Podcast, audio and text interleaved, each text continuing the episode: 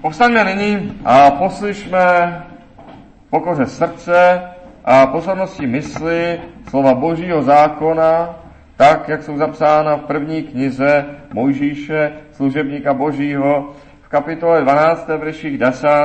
a až 20. Sledujeme dále život našeho pravodce ve víře Abrama. I nastal v zemi hlad.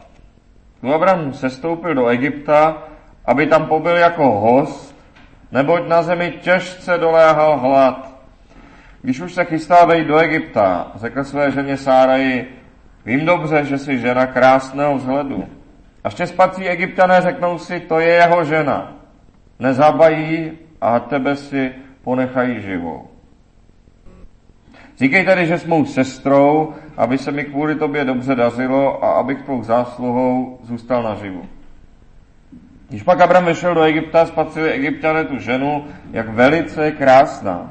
Spatřila ji také faraonova knížata a vychválila ji faraonovi, byla proto vzata do domu faraona a ten kvůli ní prokázal Abramovi mnoho dobrého. Takže měl brav a skot a osly, i otroky a otrokyně, i oslice a velbloudy. Ale faraona jeho dům ranil hospodin velkými ranami kvůli Abramově ženě Sáraji. Farao tedy Abrama předvolal a řekl, jak se to ke mně zachoval? Proč si mi nepověděl, že to je tvá žena? Proč si říkal, to je má sestra? Vždyť já jsem si ji vzal za ženu. Tady máš, vezmi si ji a jdi. A farao o něm vydal svým lidem příkaz. Vyhostili jej i jeho ženu se vším, co měl. Amen. Tolik je slov Božího zákona. Posaďme si.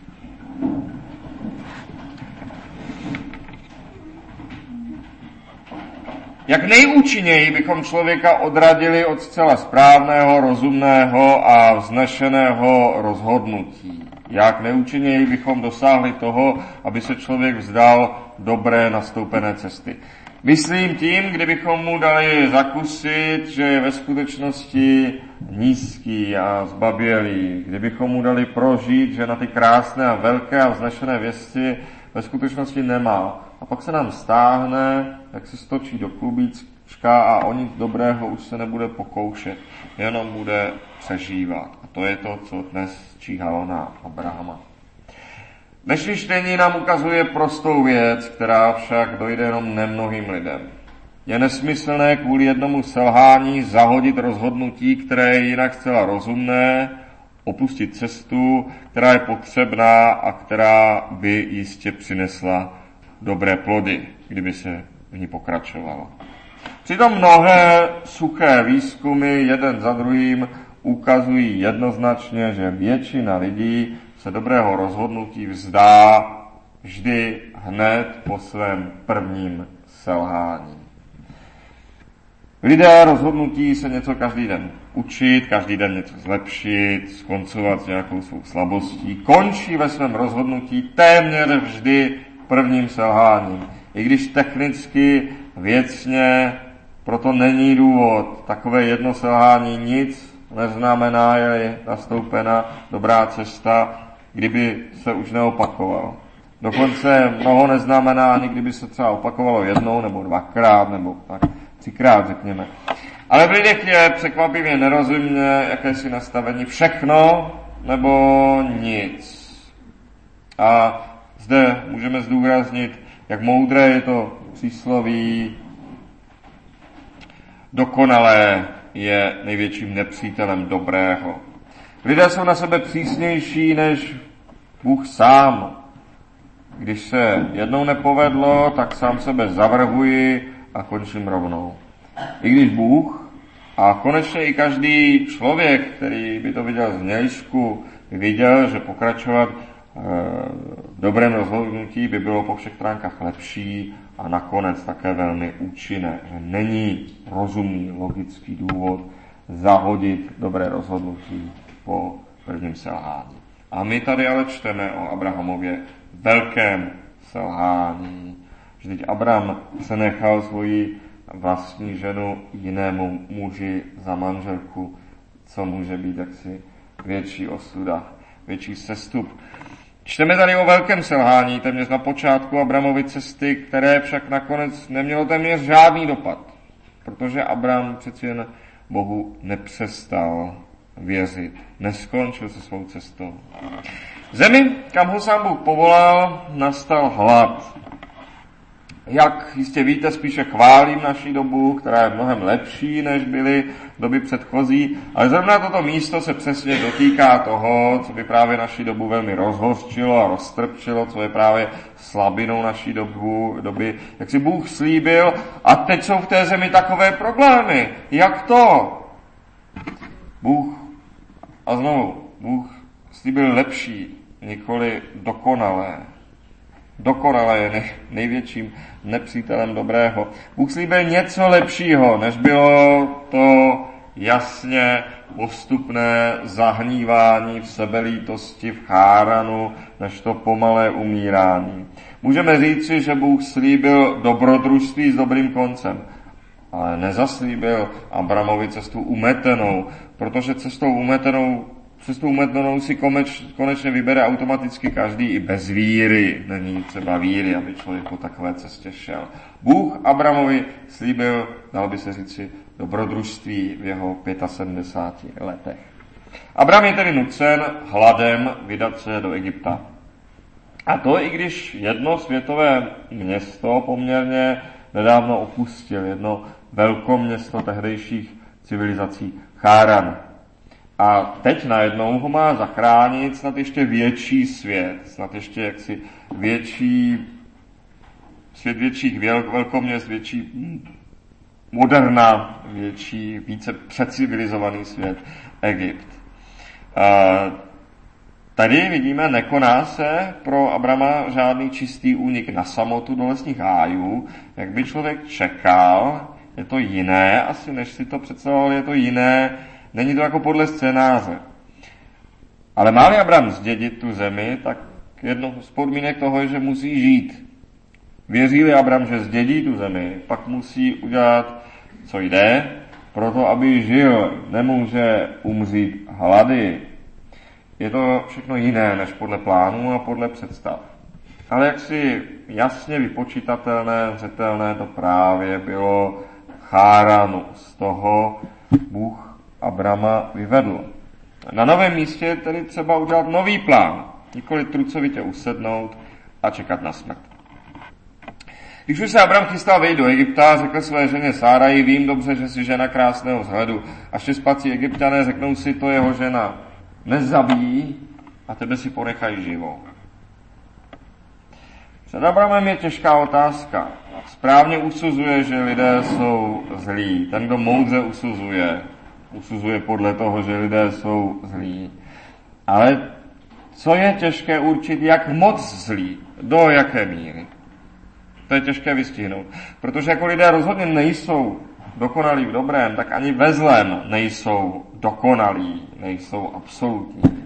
Ve zlém totiž ani nejde být dokonalý, protože zlé je vždycky z podstaty nějak umolousané a upocené Lidé vždy mají trochu nějaké zábrany nad zlým činem, přece jenom mnoho přešlapují, přehodnocují ho, také kolem něj nadělají spoustu řečí. Kolem zlého činu se obvykle musí udělat daleko více řečí, než kolem toho, když člověk udělá něco dobrého, protože u toho vždycky může klidně mlčet. A na konci vidíme, že Abram míru zloby egyptianů neodhadl. A farao, i když může mít doslova každou, na kterou si ukáže, má přeci jenom dost slušnosti, aby si nevzal ženu jiného muže. Ta věc ho děsí, co se vlastně stalo. A ty velké rány, které dopadly na jeho dům, možná jeho slušnosti pomohly. Ono to tak bývá, popravdě řečeno, že jaksi jakási výstraha, jakési nebezpečí lidí, eh, činí lidi o něco slušnějšímu. Ale tomu pozdějšímu faraonovi z exodu nestačilo ani deset rán, aby změnil své smýšlení, takže tento faraon je docela solidní člověk. Abram tedy neodhadl, jak moc zlí jsou egyptiané. Byli méně, než si myslel. Ale je to těžká otázka. Jeho rozhodování bylo těžké, protože přiznejme si, uh, říká tedy, tebe mě, mě zabijí a tebe nechají naživu. Přiznejme si, Se smrtí muže se nějak snáze počítá. Samozřejmě, kdyby to dopadlo špatně, tak by zabili Abrama, ne Sáru. Tu by nechali naživu. Je mnoho hezkého na tom být mužem, ale větší pravděpodobnost, mnohem větší pravděpodobnost násilné smrti do toho musíte započítat. To je součástí balíčku, to je součástí údělu. A my jsme s tím ve skutečnosti v hloubi své duše smíření, hluboce smíření, což si můžeme ukázat jednoduchým pokusem. Když budeme mít nějakou grotesku a někoho tam takhle na plocho praští prknem rovnou do, do obličeje, tak když to bude muž, tak to bude legrační a zasmějeme se všichni, ale už nás to zarazí a to nám nějak přijde, že, že to by přece nemělo, nemělo být. A už bude, bude málo těch, kdo řeknou, a vždy to je jenom legrace, to není doopravdy. Ovšem, to je skutečně úděl od Boha. Neměňme nic na tom, že když umře žena nebo dítě, přijde nám to daleko horší, to nám přijde daleko tragičtější, než, než když muž spadne na stavbě zlešení, což se občas stává i dodnes, nebo když ho zastřelí ve válce. Jen buďme spravedliví.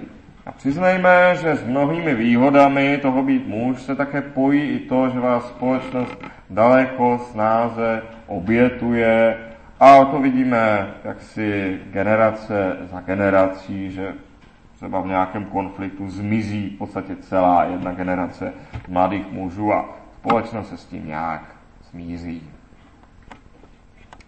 Vždycky jde chápat, že se Abrahamovi nechce umřít a jak si jeho úvaha je oprávněná. Takhle se to dělá. Jenomže jaký je to život? Pro jeho zachování by člověk vydával manželku za vlastní sestru. Si to, sam, to samotné vyslovit by prostě mělo vyvolat odpor člověka. Proto se nežije, aby všechno zůstalo tak dětsky bezpečné, jako když je člověk dítě. Oni tam nemohou sestoupit do toho Egypta jako jedniček s mazenkou. Která žena by kromě toho snesla, aby oni muž na veřejnosti řekl, my k sobě vlastně tak úplně nepatříme, náležíme k sobě jaksi jenom řízením přírody, ale srdce v tom není, ta, tu ke mně ani nepočítejte. Nejzákladnější povinností každého muže v manželském vztahu, nejzákladnější povinností každého muže, řekl bych, je zajistit, aby jeho žena nikdy najednou nestála uprostřed lidí bez zastání, všem na pospas. Aby se nikdy nestalo, že někde stojí a všichni na ní můžou ukazovat. To je úplný základ. A je to o to horší, že Sára skutečně je Abramovou nevlastní sestrou.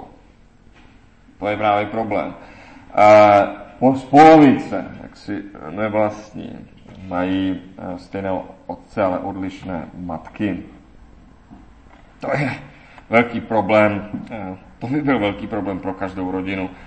Co je velký, ale co je právě veliký problém v té rodině, k tomu se Abraham v tuto chvíli uchýlí jako k naději, místo aby se snažil se tomu nejvíce, co nejvíce vzdálit. V tom ovšem, co je pokřivené, co je na nás pokřivené, co je kolem nás pokřivené, v tom, co je zátěž, bychom nikdy neměli hledat svou sílu a své útočiště. A naše doba v tom dělá velikou chybu, že právě v tom, co je člověku nějak křivé a narušené, chce najít jeho sílu, jeho identitu. To je krok opravdu špatným směrem. My nad Abrahamem zde samozřejmě nestojíme jako soudci, i když je jaksi jako hanebnost jeho činu je zjevná. Přece my tady nejsme v postavení jeho soudců. My jednak nežijeme v době bronzové, kdy násilná smrt byla lidem citelně daleko blíže než dnes. A Abraham, který skončil svůj život jako pravotec všech věřících, pozor, je tu dáván za příklad nám. My si čteme o Abrahamovi, ne Abraham o nás. Eh, ne, my jsme dáváni za příklad jemu, my, kteří jsme svůj život ještě zdaleka neskončili. Přesto při této nutné úctě pravoci Abrahamovi řekněme, že když Abraham vydává vlastní ženu za sestru, je to jakési stočení do klubíčka, jakýsi návrat do dětství ve chvíli strachu o život, byť oprávněného. A je to ostuda, protože proto se nežije, aby se člověk uchyloval k tomu nejbezpečnějšímu. Navzdory tomu, co tvrdí mnohý dnešní duše vědec, návrat dětské bezpečnosti je pro život slepá cesta. To není cesta k životu.